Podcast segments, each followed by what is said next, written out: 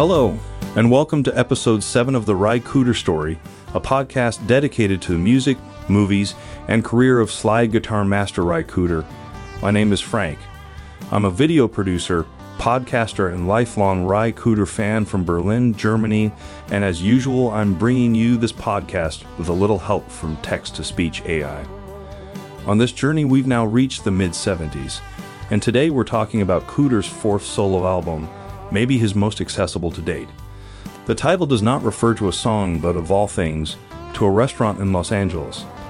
Cooder liked the sound of the name, so he called the album Paradise and Lunch. He never went there himself, but I'm sure it was a great place to eat. So here we go.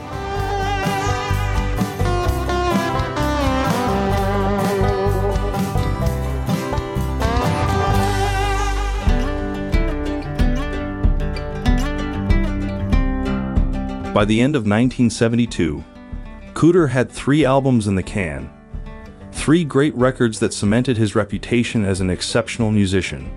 Like no other, he fused past and present, bringing together blues, jazz, folk, rock, and world music influences. Neither a nostalgic nor a preservationist, Cooder carried on the traditions, always searching for the perfect note and the ideal sound. The success with the public, however, had not materialized, even though it was clear that Cooder's music was not chart material, and probably never would be, it was time for an interim assessment. In 1973, in an interview with the Syracuse New Times, he set the course. My three albums were like collections of my favorite songs. Now I've recorded all my old favorites, and on my next album I'm gonna have to diversify and include some new types of material. I don't want to do another album of farmer tunes.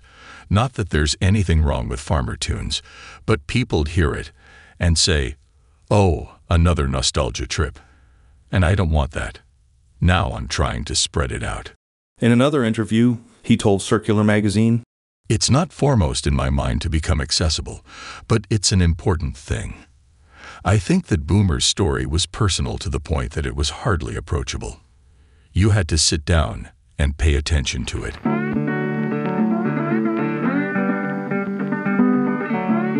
While working on Paradise and Lunch, Cooder made several fundamental changes.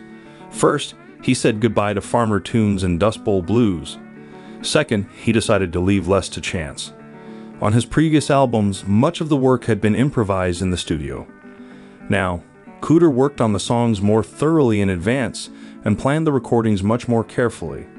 And third, he used male backup singers for the first time, a trick that would come to define Cooder's style from now on. Cooder had been dissatisfied with the female background vocals on his previous albums. He found the black male singers to be stronger and more appropriate. They also did a lot for a song rhythmically. Production took about a year. Lenny Waronker and Russ Titelman returned as producers, with Titelman also playing bass. Cooder. Russ has been helping me tremendously by playing and sticking to it. He can play anything if he sets his mind to it, of course, and the bass is ideal because I don't have any bass players that I can work with here in town. Jim Keltner returned on drums, Milt Holland on drums and percussion, and Chris Etheridge on electric bass. Bobby King, Gene Mumford, Bill Johnson, and George McCurn, among others, provided background vocals. Recording took place at Warner Brothers Studios in North Hollywood, with two songs, Diddy Wah Diddy and Tamp 'em Up Solid, recorded at the Burbank Studios. If the title is borrowed from a restaurant, then the cover of Paradise and Lunch could well be modeled after the menu. It is bright yellow, with Cooder's name in red letters at the top, and the title below in dark blue. On the left, in front of a hand painted colorful floral wallpaper, stands a drunken cocktail glass, the cherry orphan at the bottom of the goblet. And in the center, the highlight, a photo of Cooder wearing a black, wide brimmed hat, a red scarf, and a facial expression that defies description. Tortured? Mad? Sick? Let's say it's meant to be funny. About that face, Cooder told the New Musical Express in 1979 Well, I make faces all the time. That's just the nature of being photographed, I guess. You hope that you have some kind of picture that will go together with the music, but if you set out to do that, you would probably never make it you would end up with a cartoon all the time. That's a funny thing about record covers, though, 'cause I've always done them myself. I figure if you have some sensibility about the music, you should also have some sensibility about the way it should look, rather than deliver it to some guy who's a graphic artist and doesn't even know what you've done. Alec Wilkinson, whose 1999 profile of Cooder we quoted in previous episodes, has some basic thoughts on Cooder's lack of self promotion. He has never, though, put an especially flattering picture of himself on the cover of any of his records. On most of them, his features are obscured, or the lighting is unsympathetic, or he is making a goofy face, or there is no picture of him at all. Cooder is averse to self promotion. He has never changed the color of his hair. He has no tattoos. He has never appeared in a beer commercial or made an arrangement to wear the clothes of a specific designer or connived with a press agent, to be photographed in the company of a famous actress, or released photographs of how he looks sitting around his house or ones that reveal his body or that portray him engaged in lewd activities. And it is unlikely that he will. It is difficult to persuade him to have his photograph taken at all. The photographs of him that best reveal the warmth and complexity and depth of his nature have been taken by his wife, Susan, to whom he has been married for almost 30 years. All well and good and very true. But Cooder did appear in one or two commercials, if not for beer, then for whiskey.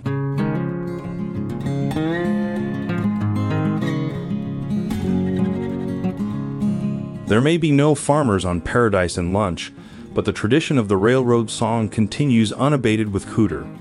The album opens with Tamp 'em Up Solid, a traditional that once again focuses on the little man. But let's start with a little terminology. Tie tamping refers to a process of railroad construction. It involves tightening the ties so they won't move around in the loose rock called ballast. In the early days of railroading, this was done by hand. Tamp them up solid so they won't come down can be a cheer among fellow workers, but also an order from the foreman, the captain, who's briefly mentioned at the end of the song. There, he kicks the unruly water boy. So the song's about hard, tedious work and the fact that our little man barely earns enough money to support his wife and child. Instead, he thinks about all the money he never earned. Tamp 'em Up Solid by a singer named Rachel Harris was first recorded by Alan Lomax in the Tennessee State Penitentiary in 1933. Another recording followed in 1940, but the version Ry Cooder first heard was recorded in 1963 by blues great Josh White. Tap 'em up solid so they won't come down. Tap 'em up solid, it is so they won't come down. You can do it, you can do it, you can do it, you can do it. Marry when you marry, get a railroad man. Cooder's interpretation is much more sophisticated. From the beginning, he makes good use of his new backup voices. They gently imitate the sound of the train, accompanied by Cooder's acoustic guitar and Milt Holland's percussion.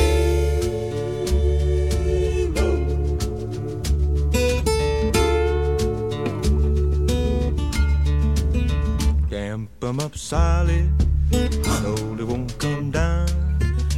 Damp 'em up solid, but so they won't come down. Tamp 'em up solid, so they won't come down. Tamp 'em up solid, but so they won't come down. Bill Johnson, one of the gospel singers, knew the song and helped Cooder with the arrangement. Cooder later said of the process, You learn from people like that.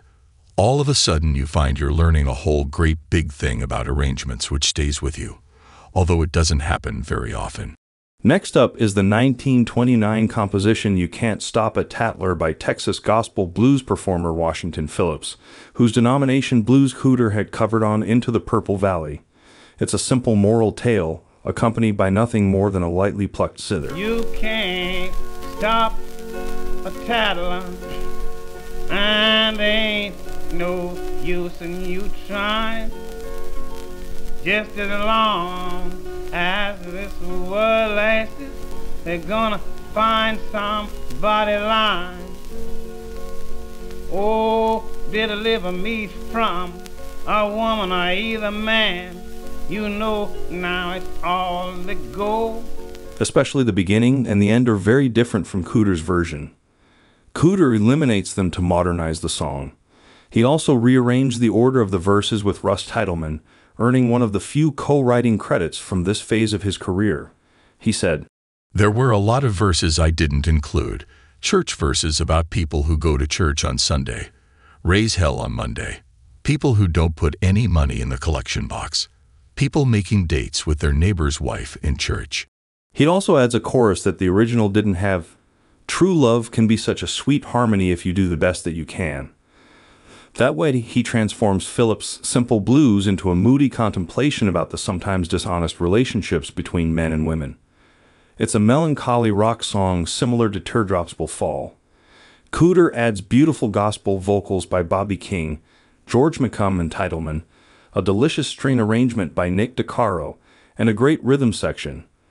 His beloved 67 Daphne Blue Fender Stratocaster lends color to the song, but never seeks to take center stage in its own right.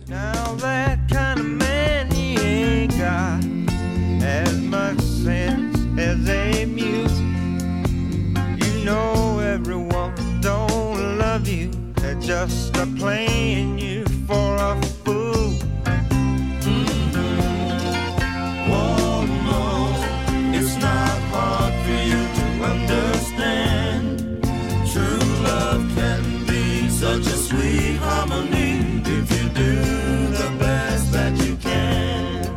Cooder told Guitar Player magazine in 1980.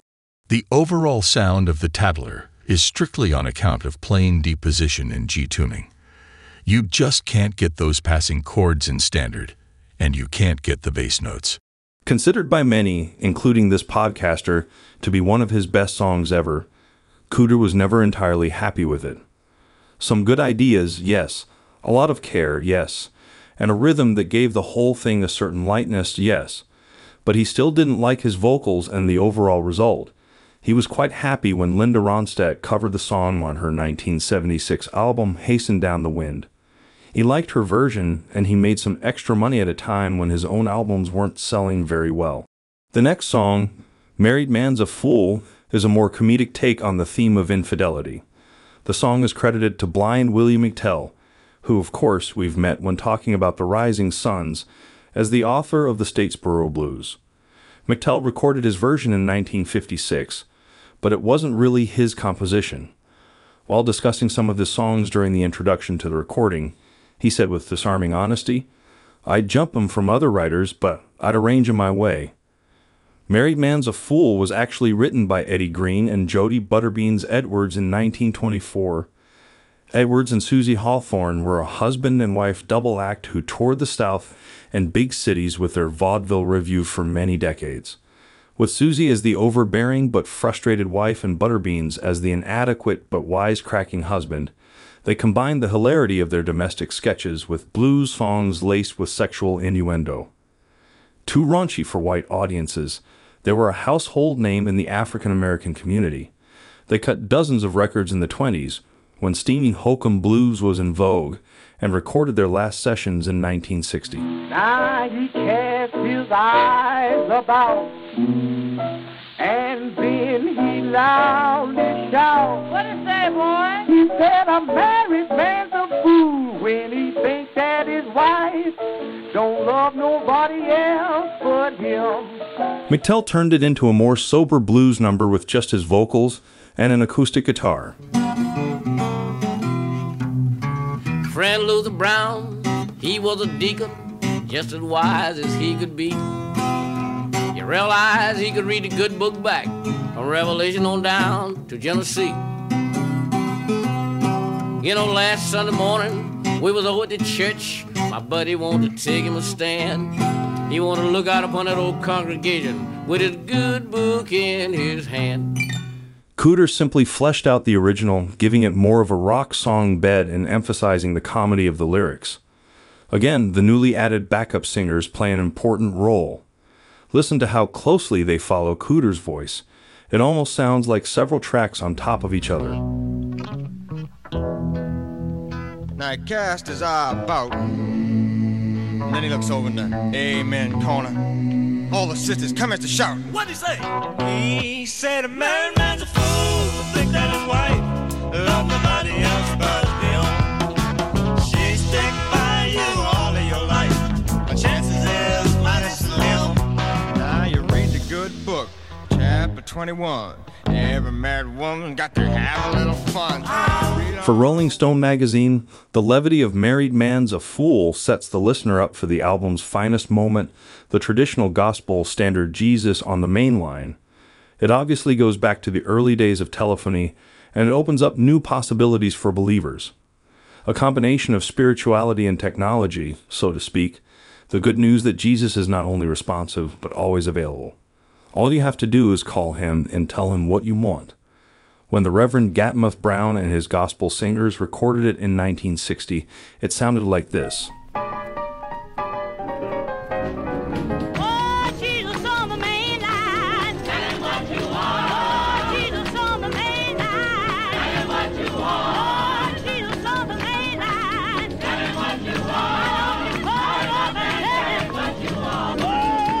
A far less conventional interpretation comes from blues legend Mississippi Fred McDowell. When musicologists Alan Lomax and Shirley Collins visited the American South in 1959 to record traditional songs, Jesus on the Main Line was one of them. Ten years later, a live electric version appeared on McDowell's album, I Do Not Play No Rock and Roll. This recording may very well have inspired Ry Cooder.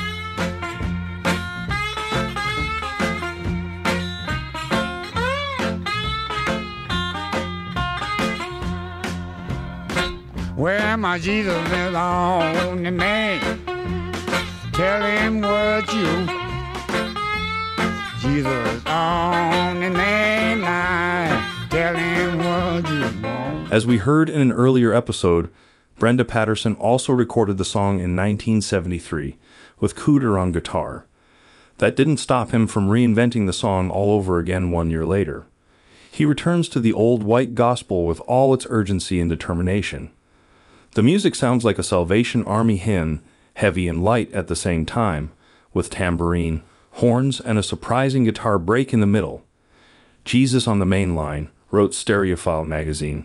With its loopy bass line, masked male voices, and Bowery Mission like brass band, seems like the most infectious, impossibly funky track ever cut by a white Americana musician.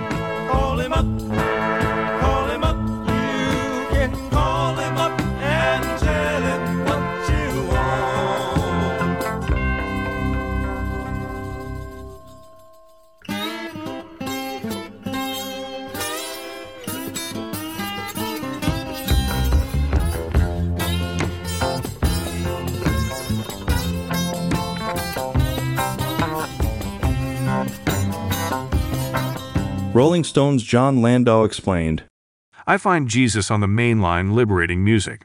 It liberates through Ry Cooder's commitment to detail, through his precise but never labored or academic approach to performing, through his ability to locate the spirit, the intelligence, and the heart of a song and reveal them to us.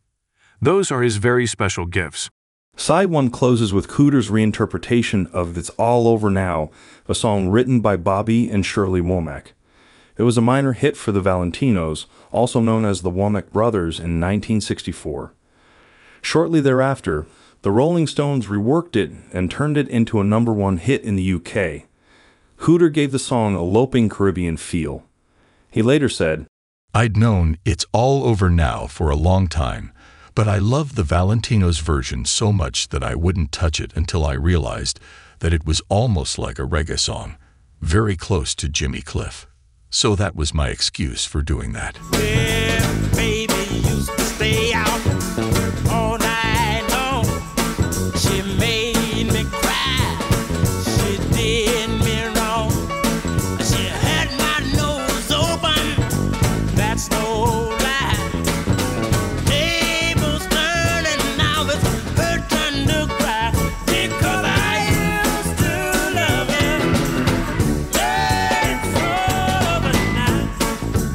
now. Cooder turns the song into a kind of smoky reggae, combined with New Orleans jazz and an interesting combination of organ, guitar, and overdub vocals.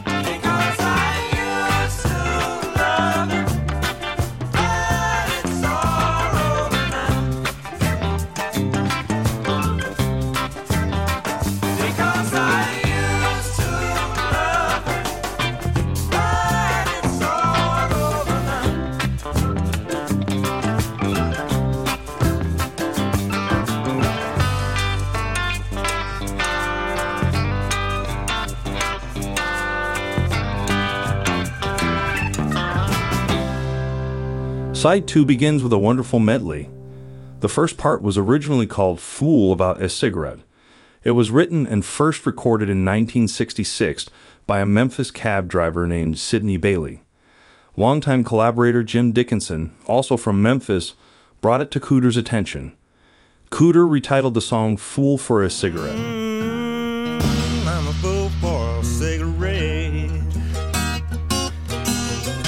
Lord, I'm a fool When you finish, choke it, cause I wanna smoke it. Lord, I'm a fool for a cigarette.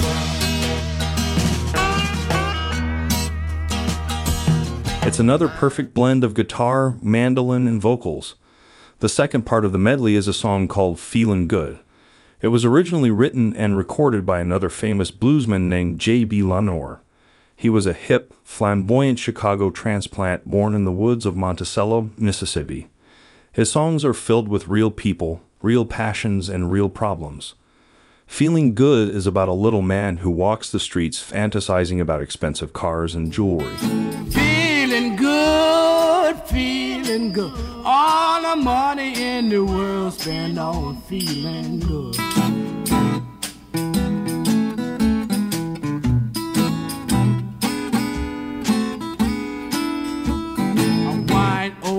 Me in the street and said, Help me on some snake and pay.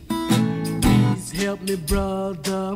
With the help of the aforementioned Jim Dickinson, Cooder updated the lyrics. He plays the song in a very relaxed way. Now the lyrics are lifted from daydreams to reality. With envy, the little man watches the rich people having a good time. In the last verse, he reminds us that all people are created equal and should live in peace with each other. It's almost like a line from the denomination blues. Red and yellow, black and tan. Makes no difference, man to man. They all live together now if they could. Well, the whole round world would be feeling good.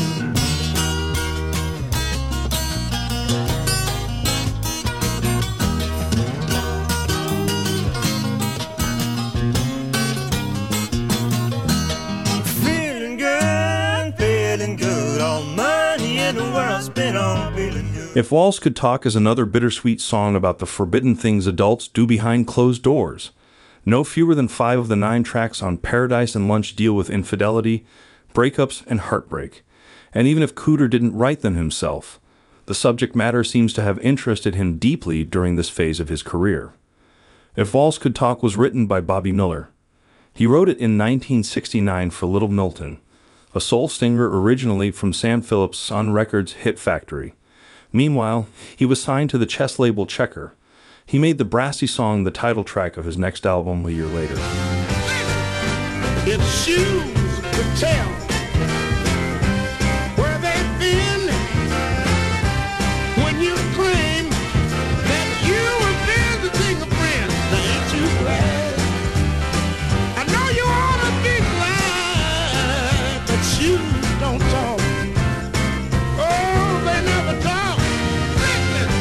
Making full use of his backup combo, Cooder eliminates the soul parts and replaces them with gospel and R&B.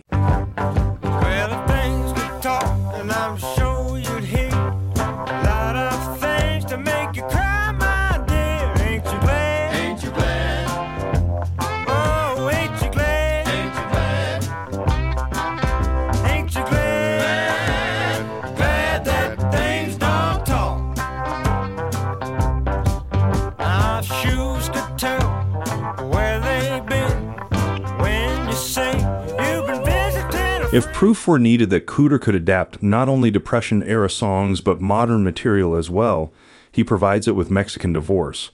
Written by pop legend Burt Bacharach and Bob Hilliard, the Drifters turned it into soft soul pop in 1962. The backup singers included none other than the young Dionne Warwick, whom Bacharach discovered during the recording sessions.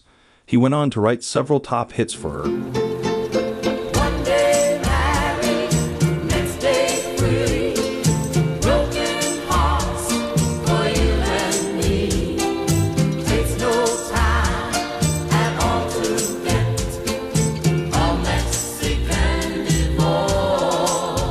In the 1960s, getting a divorce in Mexico was easier, faster, and less expensive than in most of the United States.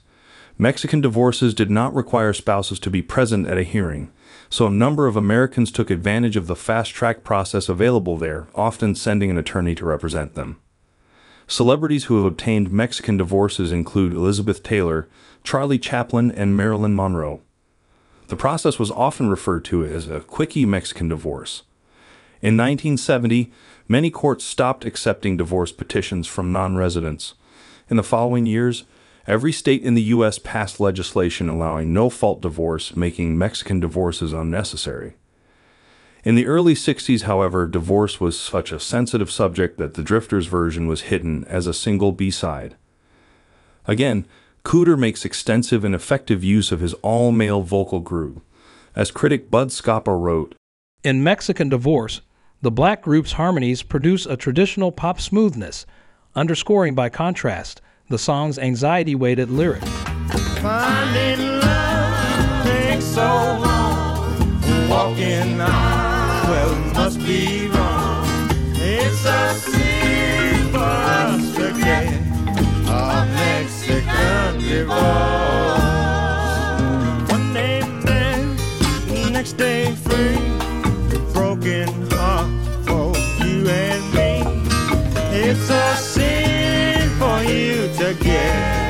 Divorce.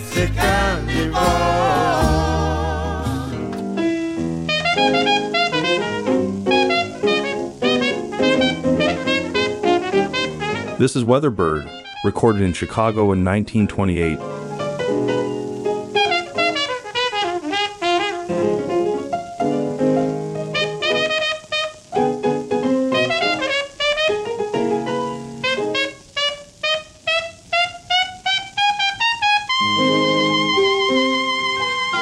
Once, we play a song not directly related to Cooder. It's considered by many to be one of the best jazz duets ever recorded, played by two friends who were among the most important jazz musicians of the 20th century Louis Armstrong on trumpet and Earl Hines on piano. Cooder once called Hines a magical person. He grew up listening to him in a very ethereal way, so you can imagine how nervous he was when he picked up the phone one day in 1974. I heard he was in town, and I thought, how can I lose? So I called him up. He wasn't doing anything that day, so although he didn't know me, I asked him to come down, and he said he had a song we could play, which was Diddy Wah Diddy. He was fine, an agreeable guy, and it was just one of those crazy things. We never did hardly any more recording, but that was lucky. It was correct and a good idea, which you have every now and again.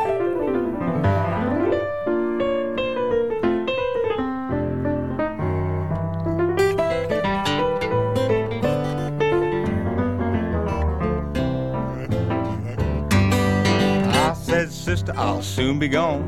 Just give me that thing that you're sitting on, my diddy wah diddy. Mr. Diddy wah diddy. I wish somebody would tell me what diddy wah diddy mean. Fred Medding wrote about Cooder's cover of Blind Blake's classic blues tune. The resulting performance of Diddy Wah Diddy is a pleasure to listen to and was a personal triumph for Cooder. In his musical conversation with Earl Hines, Cooder stays true to Blind Blake's swinging spirit. His guitar swings. It's sophisticated.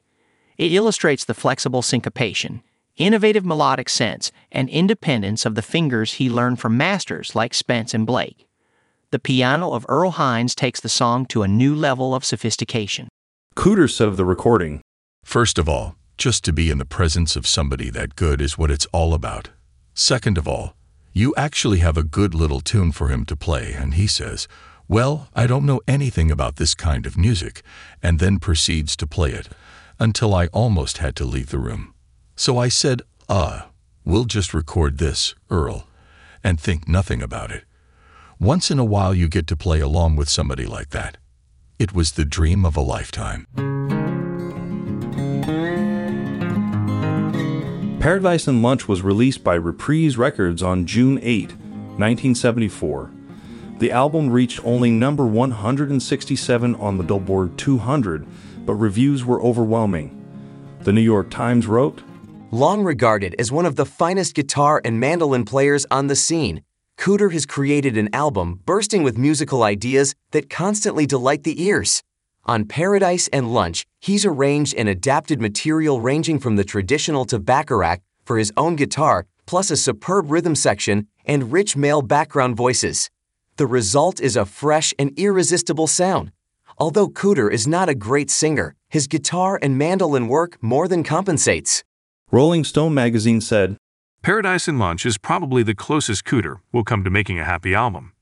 He's dropped the depression as a subject, although not as a musical source, and has relied more than ever on a gospel feeling, the joyful side of gospel. He also shows more interest in jazz and on Diddy Wah Diddy, a duet with jazz pianist Earl Hines. He unleashes his most impressive single string guitar playing so far. In 2017, Robert Baird wrote in Stereophile magazine, I'm not sure if Ry Cooder, guitarist extraordinaire, ever made a bad record, but I damn sure know that Paradise and Lunch will forever be his brightest classic. I've always felt that Paradise and Lunch is country music, not in the sense of Nashville, but in the sense of earthy, real, utterly American art. Paradise and Lunch is the kind of album you can listen to a hundred times and still not understand all the information, inspiration, and pure genius that rises from its rarefied grooves. And finally, here's what AllMusic.com's Brett Hartenbach had to say. One may think that an album that contains a traditional railroad song, tunes by assorted blues greats, and a Negro spiritual alongside selections by the likes of Bobby Womack, Burt Bacharach, and Little Milton may lack cohesiveness or merely come across as a history lesson. But to Cooder, this music is all part of the same fabric and is as relevant and accessible as anything else that may be happening at the time.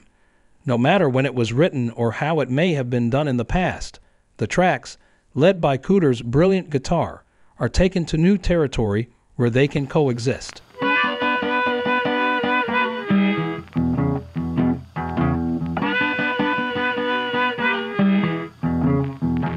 As promised, we want to use today's episode to talk a bit about Cooder's live performances in the early 1970s.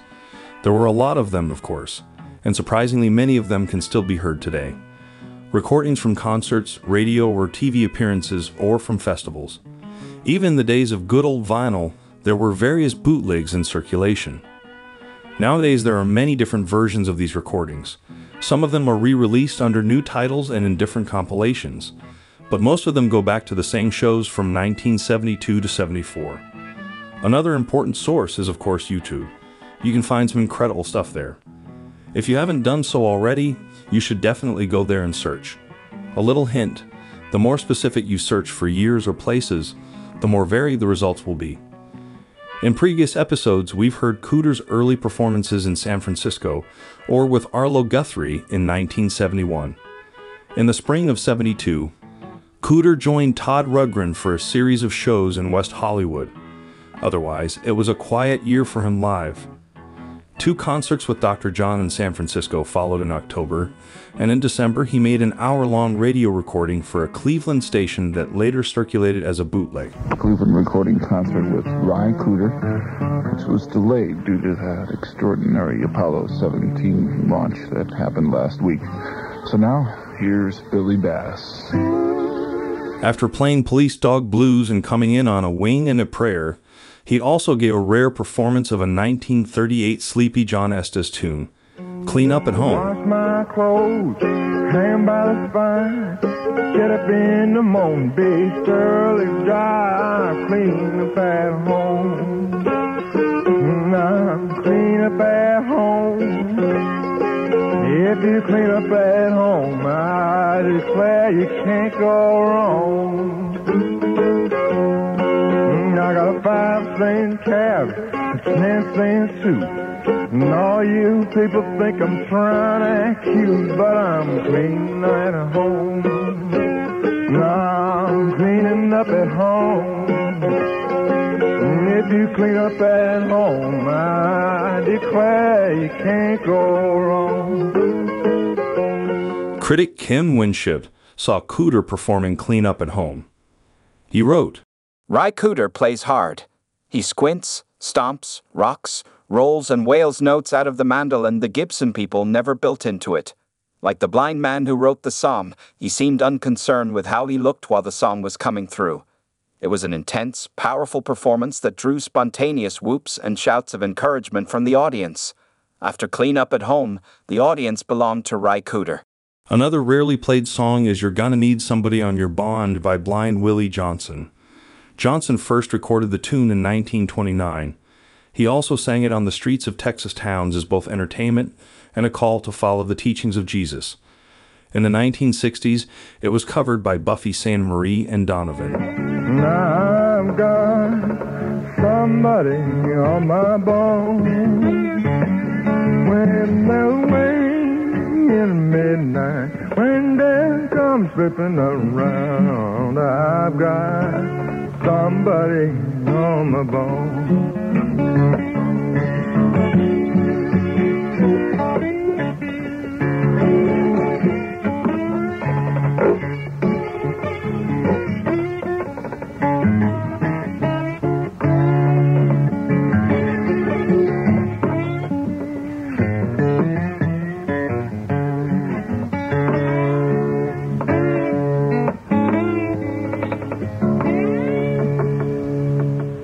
1973, Cooder began to conquer Europe. In his own way, of course. In March, he performed at Popgala, a two day festival in Voorburg, Netherlands. The arena was set up with two stages on either side so that when one act was playing, crews could break down and set up for the next act. The lineup included The Who, The Faces, and The Eagles. Cooder played FDR in Trinidad, Diddy Wah Diddy and Forget That Floating Bridge, a song he never recorded but played live regularly at the time. It's another adaptation of a Sleepy John Estes original. Now I never will forget that falling bridge. Now I never will forget that falling bridge.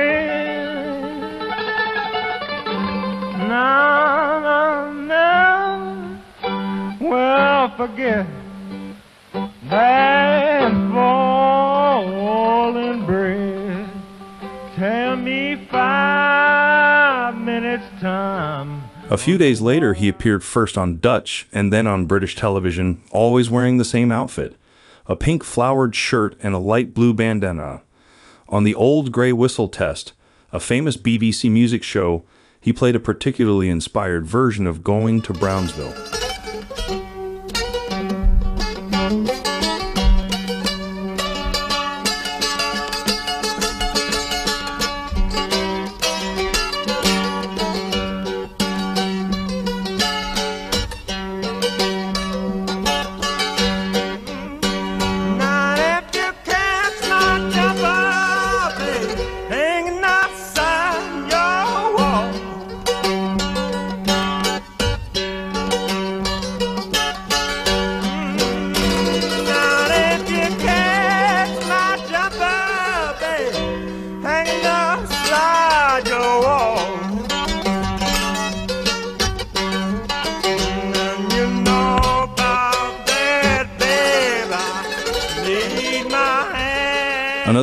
Recording those available as an unofficial album in several forms took place in May 1974 in Denver, Colorado, at a venue called Ebbets Field.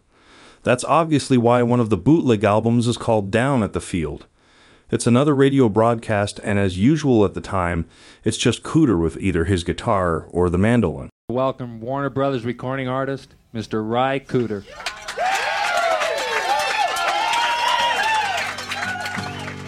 Got my gal, we took a chance. We went down to a midnight dance to take this rag of mine. Now it's too tight, sticking out. Too tight to hear me shout. Too tight, this rag of mine.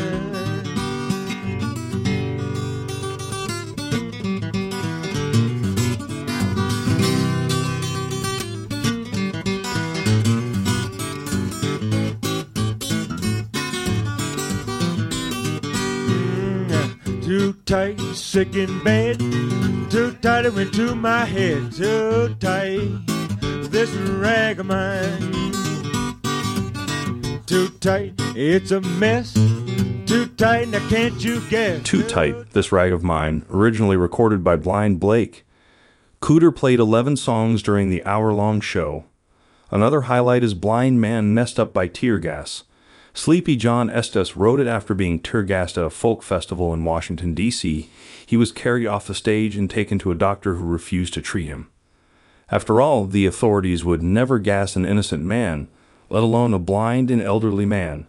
So Sleepy John wrote the song and Ry passed it on. Now, when I got to Washington, you know I was feeling alright. And when I left, I was feeling bad, bad. Mm, and it's sad. It's a blind man messed up in a ticket. Mm, ah, when I heard a racket and I went on the outside. Got tear gas all in my eyes now. That's bad. Two months later, Cooder delivered a very different kind of show in Sausalito, California. Recorded at the record plant as part of a San Francisco station broadcast series, it is a full fledged group concert featuring Cooder and longtime collaborators Jim Keltner on drums, Russ Titelman on bass, and Milt Holland on percussion. Bobby King, Gene Mumford, and Cliff Givens provide backing vocals. Well, if things could talk, then I'm sure you'd hear a lot of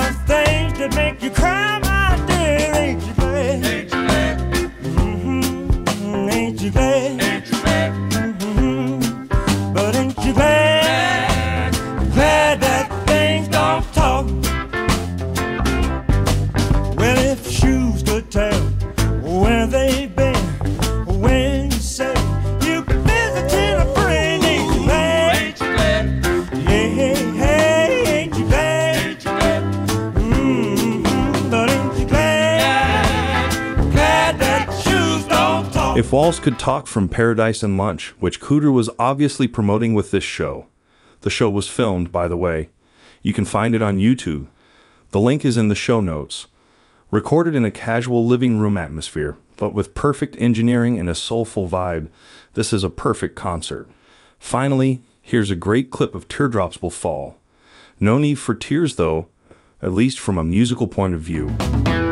Teardrops